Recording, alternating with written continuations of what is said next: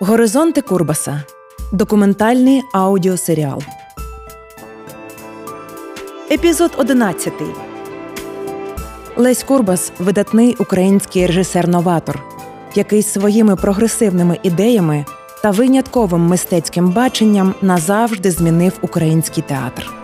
Його постановки були не просто виставами, це були потужні заяви, які відображали соціальну та політичну турбулентність його епохи.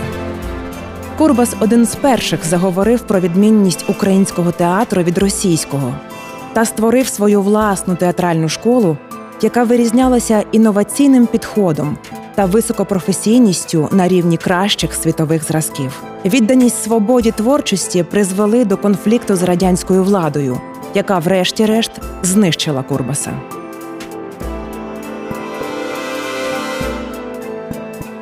Приєднуйтесь до нас у спільній мандрівці горизонтами Курбаса, щоб разом дослідити еволюцію його мистецького бачення та вплив його творчої спадщини на сучасний український театр.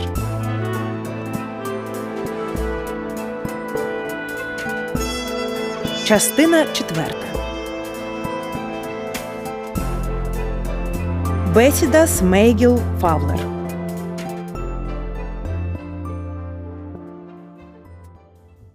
Доброго часу доби, шановні слухачі та слухачки. Ви слухаєте четверту розмову в рамках документального аудіосеріалу Горизонти Курбаса. Мене звати Микола Небока, я актор, засновник студії фізичного театру, ініціатор переведення книги Філософія театру Леся Курбаса, співтворець виставки Курбас майстерні і ведучий цього документального аудіосеріалу.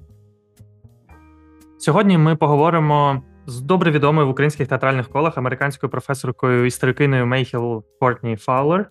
Поспілкуємось про філософію театру Курбаса в контексті його часу, в контексті російського колоніалізму та імперіалізму. Адже Курбас і його сучасники творили мистецтво, як він писав, під ярмом чужої культури.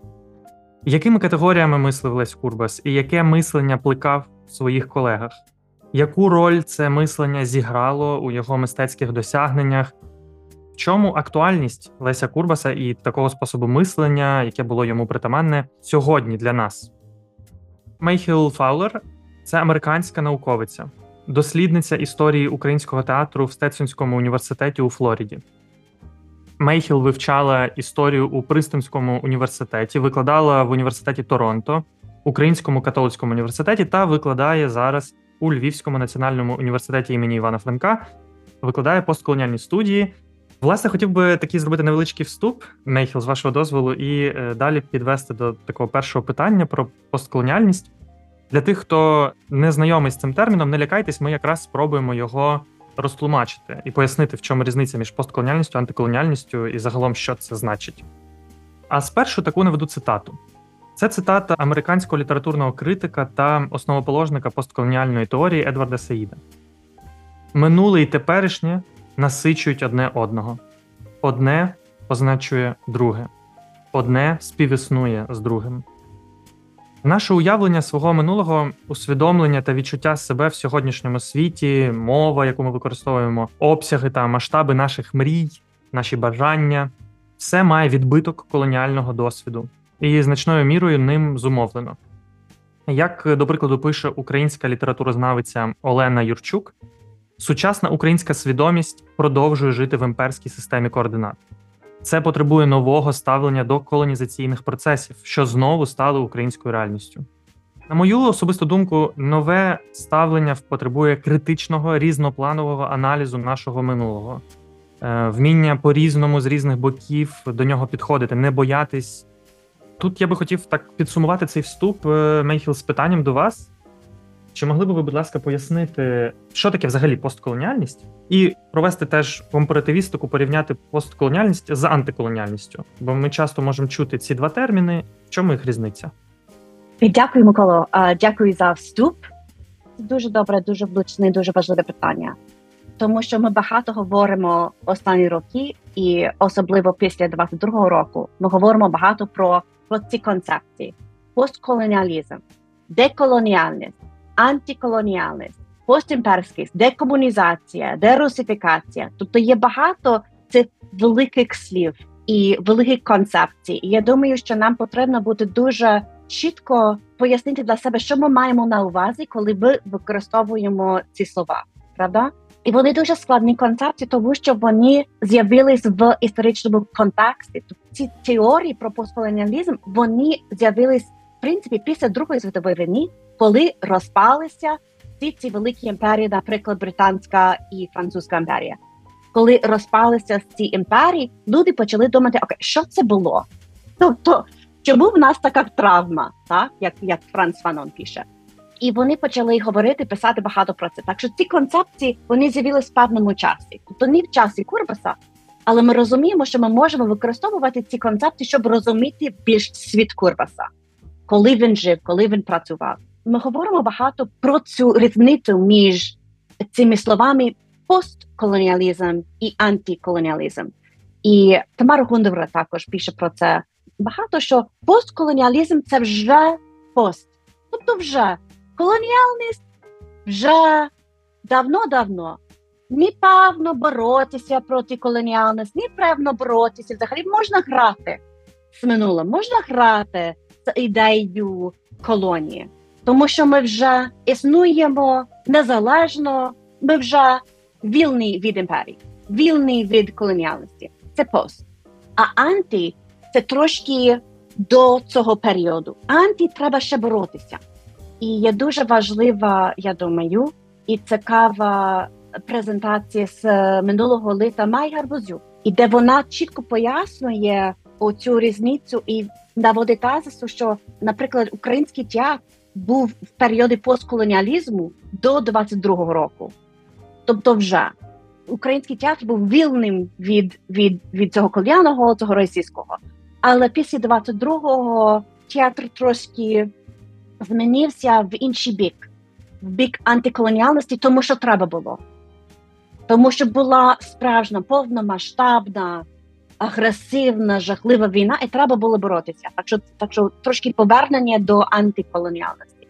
Але також є термін деколоніальність, деколоніаліті. І цей термін насправді мені дуже подобається. Це термін Уолтер Мігноло, групи латиноамериканських дослідників. Вони мають на увазі деколоніальність це процес, щоденна дія, щоб передумати і переробити всю систему у світі. А треба передумати всю структуру, економіку, політику. Кожного дня треба вибирати вільність. Кожного дня треба боротися. Кожного дня треба робити щось, щоб поставити себе в центрі. Тобто це деколоніальність.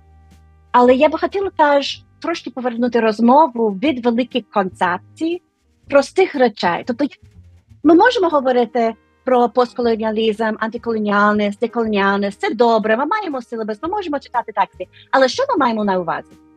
Дві речі, в принципі. По-перше, це перецентрування, recentering. Тобто ми хочемо поставити себе в центрі. І це дуже цікаво у вашому вступі.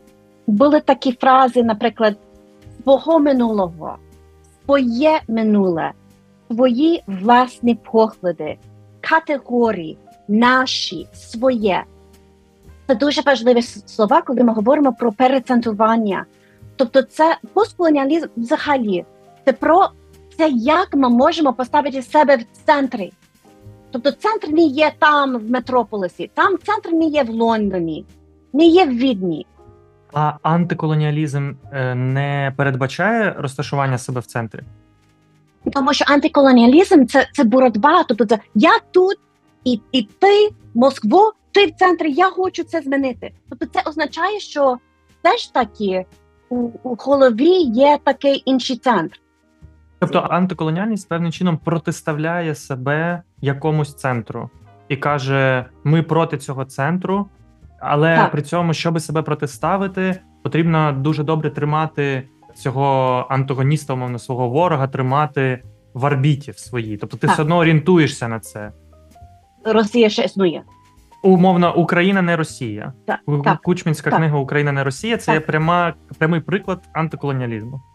Точно, точно, це добре, добре, наприклад, так. Тобто, перецентрування, як поставити себе в центрі, як як розуміти світ не через інші погляди, не через центр, але через себе.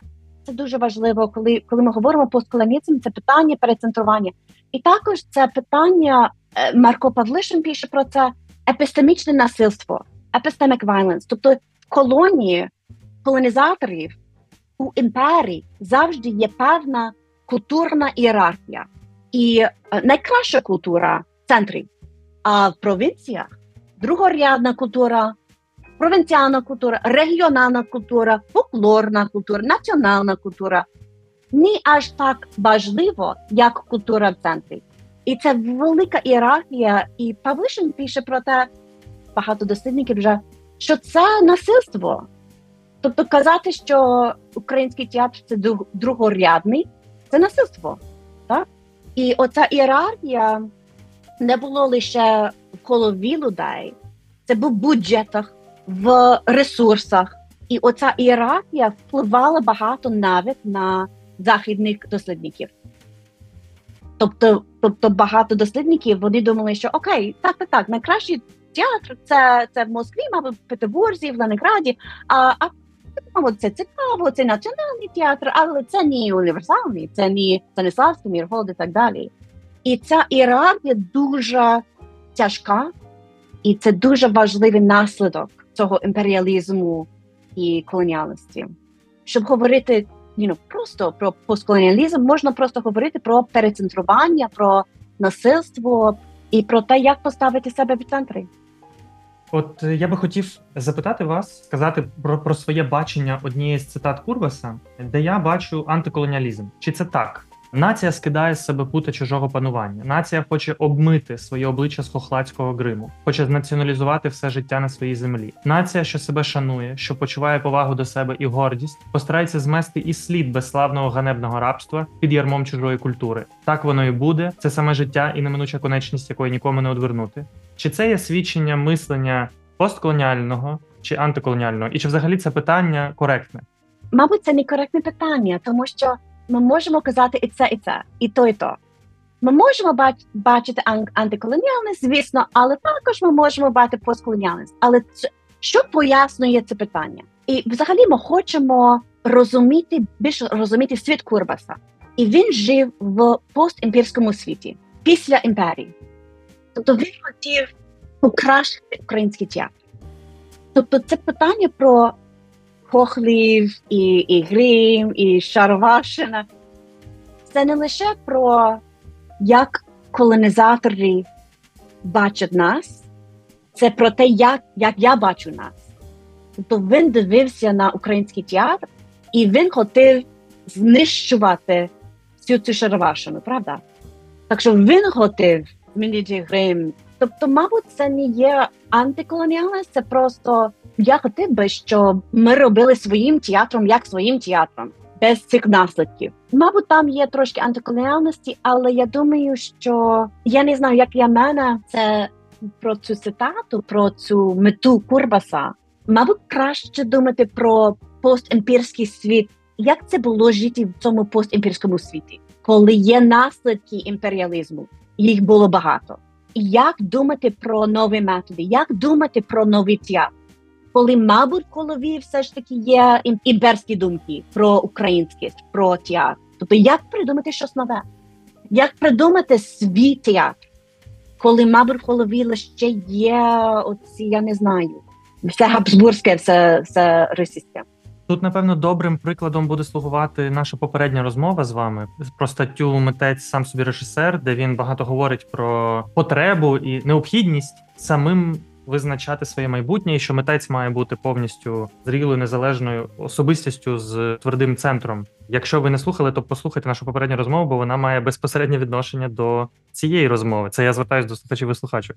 Мені доволі зрозуміло, те, як ви це пояснюєте, в чому полягається постколоніальність Курбаса. Якщо підсумувати, то в цьому розташуванні себе позиції сили та розташуванні себе позиції центру, формування себе як центру, не намагання сказати: ми не Росія, ми не Москва, ми щось зовсім інше, а намагання сказати, що інше. Ми про ось це. Ми ми ось такі. Наше бажання робити ось такий театр не стільки в противагу тому, що є там, в намаганні зрозуміти себе, зрозуміти свої потреби, і він звертається до до національного, теж до традиційного, і пробує, але пробує розщіп, ніби розчепити ці атоми традиції, щоб створити нову енергію сучасну.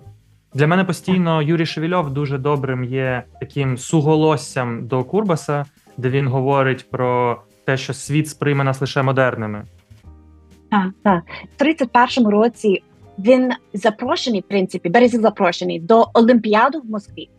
Тобто це театральний олімпіад, так? І в журі ці московські театри. А граю конкуренція між в лапках регіональними театрами. так?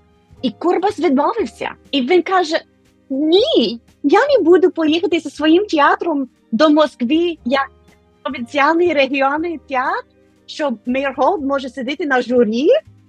Ні, тобто це взагалі ні. Василко поїде, тобто є є інші е, режисери, але Курбас ні. Ми розуміємо, чому він образився. Тому що наш Березіль це наш Березіль, тобто це один з найкращих театрів в Союзі. Чому це має бути в Олімпіаді, де оці московські театри будуть сидіти в журі? І це власне про це питання перецентрування. Тобто, це був той час, коли оця ієрархія тяжка, сильна, жорстка в радянському союзі будувалася, коли Москва стала центром цього, і радянська Україна, і і вся це мистецтво там стала мір центром. І, і Курбас був проти цього. Ми можемо зробити висновок, що часткова постколоніальність полягає в неприйнятті нав'язаних ієрархій.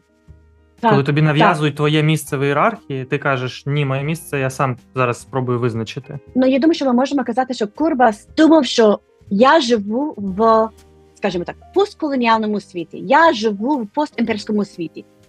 Вони не розуміли, що нова імперія будувалася. Вони не пост, вони в. Я би хотів вас ще запитати про наявний стан речей зараз в світі. От дуже дуже якраз е, мені здається, це це влучно саме в цій розмові, бо ми зараз знаходимося в різних точках землі. З мого досвіду зараз я активно шукаю різні англомовні матеріали, джерела про український театр, загалом авангардний театр, тільки виринає десь слово авангард, десь іде мова про початок ХХ століття. Неважливо, чи це є якась наукова стаття американського дослідника, британського дослідника, французького дослідника немає значення. Будь-який західний науковець, який пише цю статтю, він називає такі прізвища, як Станіславський, Чехов, Мєрхольд, Вахтангов. Я вже продивився десятки таких статей, і в жодній не знайшов прізвище Курбаса. Особливо дико це виглядає, коли вони, наприклад, говорять про рух або про театр е, театр нового зразка, про експерименти. Вони говорять про студії, про акторські студії нового порядку, де встановлюються нові правила взаємодії, про якісь експерименти, шалені, абсолютно, які виводять театр на нові території. І поруч з цими всіма тезами вони ставлять Станіславський, Чехов, Вахтангов. Я знаю, що що ми знаємо про Курбаса, і це просто показує мені, скільки у нас ще багато захопливої роботи попереду. З чого цю роботу починати? Як нам повертати голос Курбасу в світовому контексті зараз? Коли, вочевидь, російська машина продовжує працювати, і оця ієрархія, в якій їй давно сказали, що Курбасу не буде місця, вона продовжує існувати і продовжує підтримуватись західним світом. О, Миколо, можна говорити про це багато, багато, багато. Це болесне питання. Тобто, я вже ну скільки майже 20 років досліджую цей період український театр, театр в Україні, і на заході я відчуваю себе дуже самотньо. Тобто нас нас мало хто вивчають театр в Україні. Нас просто дуже мало. Часто кажучи, я не знаю, як змінити цю ситуацію. Я маю декілька ідей. По-перше, треба просто знати, що ситуація погана. Стільки статей про е, авангард театрі, і немає Курбаса взагалі, немає нічого українського. Є такий добрий, наприклад, дослідниця мистецтва Міросава Мудрак вони з діаспори, вона дуже добре дослідниця, і вона була запрошена щось додати до це. Це вже мабуть 10 років тому. Вона була запрошена щось додати до Rutledge Encyclopedia of Modernism, тобто світова енциклопедія про модернізм. Вона щось дивилась, і вона відповіла: будь ласка, ви не маєте нічого про Україну. Тобто це про модернізм і, і нічого не було про Україну. Але це дуже показово, тому що вони редактори цієї енциклопедії вони нічого не знали про Україну. Є е, великий збірник першоджерел про е, радянський театр. Головний редактор Лоренс Сенелик, він дуже відомий театрознавець в Америці, і там є один-два документи про Курбаса з помилками.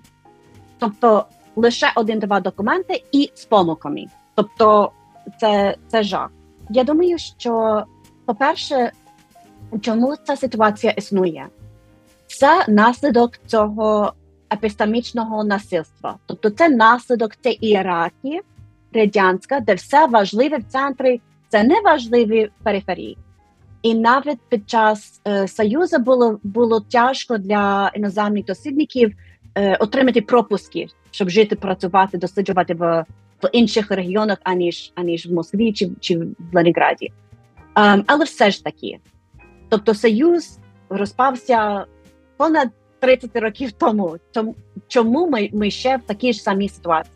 І це велика ця ієрархія Great Russian Culture, велика російська культура, що що ще існує, і це існує. Я не хочу бути такою песимістичною, але але це така ситуація. Наприклад, я знаю про своїх студентів. Вони знають, що я люблю Україну, я говорю багато про Україну. Тобто вони все знають про Миколу Кулиша, це добре. Але все ж таки, що вони хочуть, коли я запитаю, о, тобто, як які курси ви би хотіли бачити в нашому курикулумі? Так? Російська література, Толстого, Чехова. Тобто вони вони для для них все ж таки російська культура це отак, що українська чи чи щось якась інша культура. І я думаю, що це ем, а, а перепрошую, також... хочу уточнити. Нічого. Це студенти бакалаврату, американці. Бакалавр, так точно, точно, американські бакалаврські студенти. Так, по перше, це питання мова, тому що більше студентів, е, які зацікавлені, скажімо так, в цьому регіону світу, вони вивчають російську мову. І це просто так. В нашому маленькому університеті ми пропонуємо лише французьку, німецьку, китайську, іспанську і російську. І ми просто ми не маємо студентів, щоб пропонувати українську мову чи чи киргизьку мову, наприклад. Тобто, ми не ми не має, ми, ми не можемо це робити. Але це означає, що студенти іноземні вони вивчають російську мову, і через цю мову якусь культуру в підручниках, як такі уривки від е, від книг Толстого, чи щось, чи Чехова. Тобто вони якось вони беруть цю культуру від мови. Я думаю, що треба вивчати українську мову. Через українську мову можна зацікавитися іншими письменниками, іншою культурою. І тоді, мабуть, студент, студентка би хотіла записати, написати курсову роботу про березів чи про Курбаса і так далі. Тобто це є ну, по факту це... ваш шлях. Це ваш шлях. Так, так, точно, точно. І і також це питання, мабуть, це це вузька відповідь, я вибачаюсь, але це питання першоджерел. Тобто наші студенти вони пишуть курсову роботу, так? І вони пишуть курсову роботу з першоджерелами, primary sources. Тобто, і всі ці першоджерела, вони з Росії, тобто вони про Станіславського, вони про Мірголда. Є чудовий збірник про е, театральних першоджерел, і все про Мірголда, все про Мірголда. Я сама перекладала декілька е, першоджерел про про Курабаса. Є великий проєкт, е, до речі, у Львові в центрі міської історії. Це називається Resources, Rethinking Eastern European Sources. Це великий проєкт першоджерел. І одна мета це це для нас, це для мене, щоб мати такі першоджерела для ні з російської, ні про Москву, ні про московські театри, але про про Україну, про українські театри. Я перекладала декілька усних історій колекцій Центру міської історії з актрис. Е, це усні історії з актрисами, і де вони розповідають про час після війни, після Другої світової війни. Вони дуже цікаві перші джерела. Я використовувала ці джерела е, цього семестру в курсах, і і вони трошки працювали. Тобто були якісь гарні відгуки. Студенти почали трошки розуміти, що окей, щось цікавого відбувається в Україні. Це дуже важливо. На вашу думку, чи могло би спрацювати це в е, якісь подібні такі акції, ніби міждисциплінарні, тобто якісь е, спроби актуалізувати, скажімо, ці тексти в якомусь вигляді. В майбутньому десь ми спробували зробити щось маленьке навколо цих текстів англійською мовою е, для початку та перекласти цитати Курбаса англійською мовою в невеликому обсязі, вибіркові тексти, якісь, якими можна якраз добре запалити щось всередині. Далі трохи казати так, але далі ви можете дізнатися ще більше, тільки трошечки треба вчити українську, і тут треба дати можливість, як вчити українську. Так, по-перше, це супер крута ідея. Я за. По-друге, так, це велике питання культури. Наприклад, Гарварді, вони Harvard Ukrainian Research Institute, вони публікують зараз, вони мають цілу низку новоперекладених книжок. І вони супер. Тобто вони пропонують англомовних читачів українську культуру. Тобто, без знань українськомовної мови можна читати всі ці е, чудові книжки. І я працювала з цими книгами ну, декілька на своїх курсах, і так, тобто студенти реагують. Так, так, так що є сучасна українська література, і треба продовжити це публікувати. Це та тобто, я думаю, що так, якщо ми бували, наприклад, щоденник Курбаса, оця цей щоденник англійською мовою, ми би могли працювати з цим щоденником з студентами. По-перше, дуже цікаві тексти. По-друге, дуже цікавий історичний контекст. Тобто, я я вже пер, перекладала декілька з цих записів в щоденнику для своїх студентів, тому що це дуже це, це цікавий момент, це цікавий час, це війна, це війна з поляками, з большевиками і з усіма. Um, але все ж таки вони роблять театр, так що це дуже цікавий момент в історії. І це дуже цікаво для студентів, тому що всі Курбас і всі ці курбасівці, вони всі молоді. Тобто вони всі ці молоді люди. Так що я можу казати студентам, окей, тобто ці люди це це точно як ви. Так що я думаю, що, наприклад, ми, б могли перекласти це щоденник, ці 20 сторінок, і працювати з, з американськими студентами або просто з іноземними студентами. Це це важливо. Я маю, я люблю, шаную, побажаю Миколу Кулиша. І що важливо у, у, Кулиша, що його е, його мова дуже сучасна, то це дуже динамічна, сучасна. І я б дуже хотіла, щоб була нова версія патетичної сонати чи е, п'єси Народний Малахії, тому що я думаю, що оці п'єси вони також б дуже добре працювали за студентами. Так що, в принципі, я думаю, що висновок це як тут як розширити знання про Курбаса для мене, мабуть, тому що я викладачка, я професорка. Я думаю, що через викладання, тобто через те, що треба працювати з наступним поколінням, треба показати, що що ця культура динамічна і цікава. Мабуть, це це трошки ем, ступно, але я недавно була в своїй ем, великій конференції славістів бла бла бла в Америці. І одна колежанка вона вступила, вона казала, що це сумно. Мої студенти не зацікавлені Україною. І я запитувала у них, ну чому? Чому вони зацікавлені? І вони відповіли: це жорстко, але це це було дуже важливо. Тому що ми бачимо в новинах, ми лише бачимо війну. Ми лише бачимо українців як ну, ну це це, це тяжко, це сумно. Тобто, навіщо нам care? Навіщо нам зацікавитися, якщо це просто все це брудне, це тяжке. І вона думала: о Боже, тобто треба показати живу українську культуру і потім війну, щоб протиставити.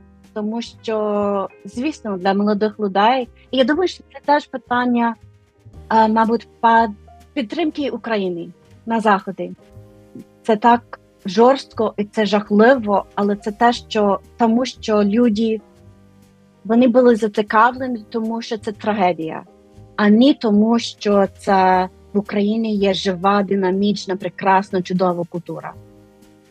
Тобто вони бачили Україну тільки як sad country, але не як you know, жива, динамічна, сучасна країна.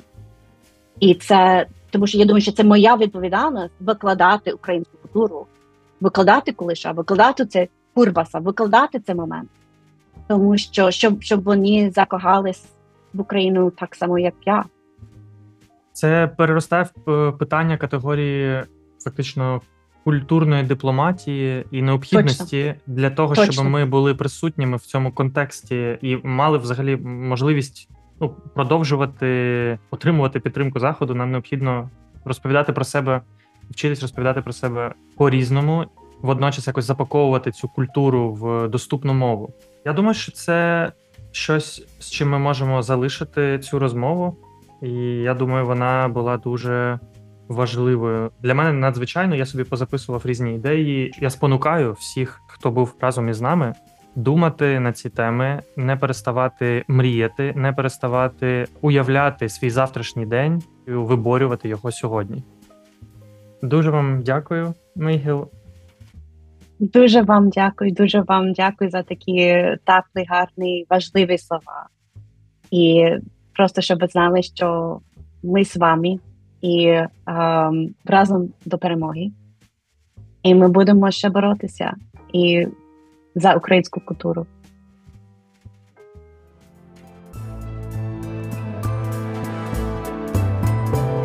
Проєкт Горизонти Курбаса реалізується театром Курбаса у співпраці із Радіо Сковорода. Фінансування здійснюється зі стабілізаційного фонду культури та освіти 2023 року Федеральним міністерством закордонних справ Німеччини та Гьотте інститут.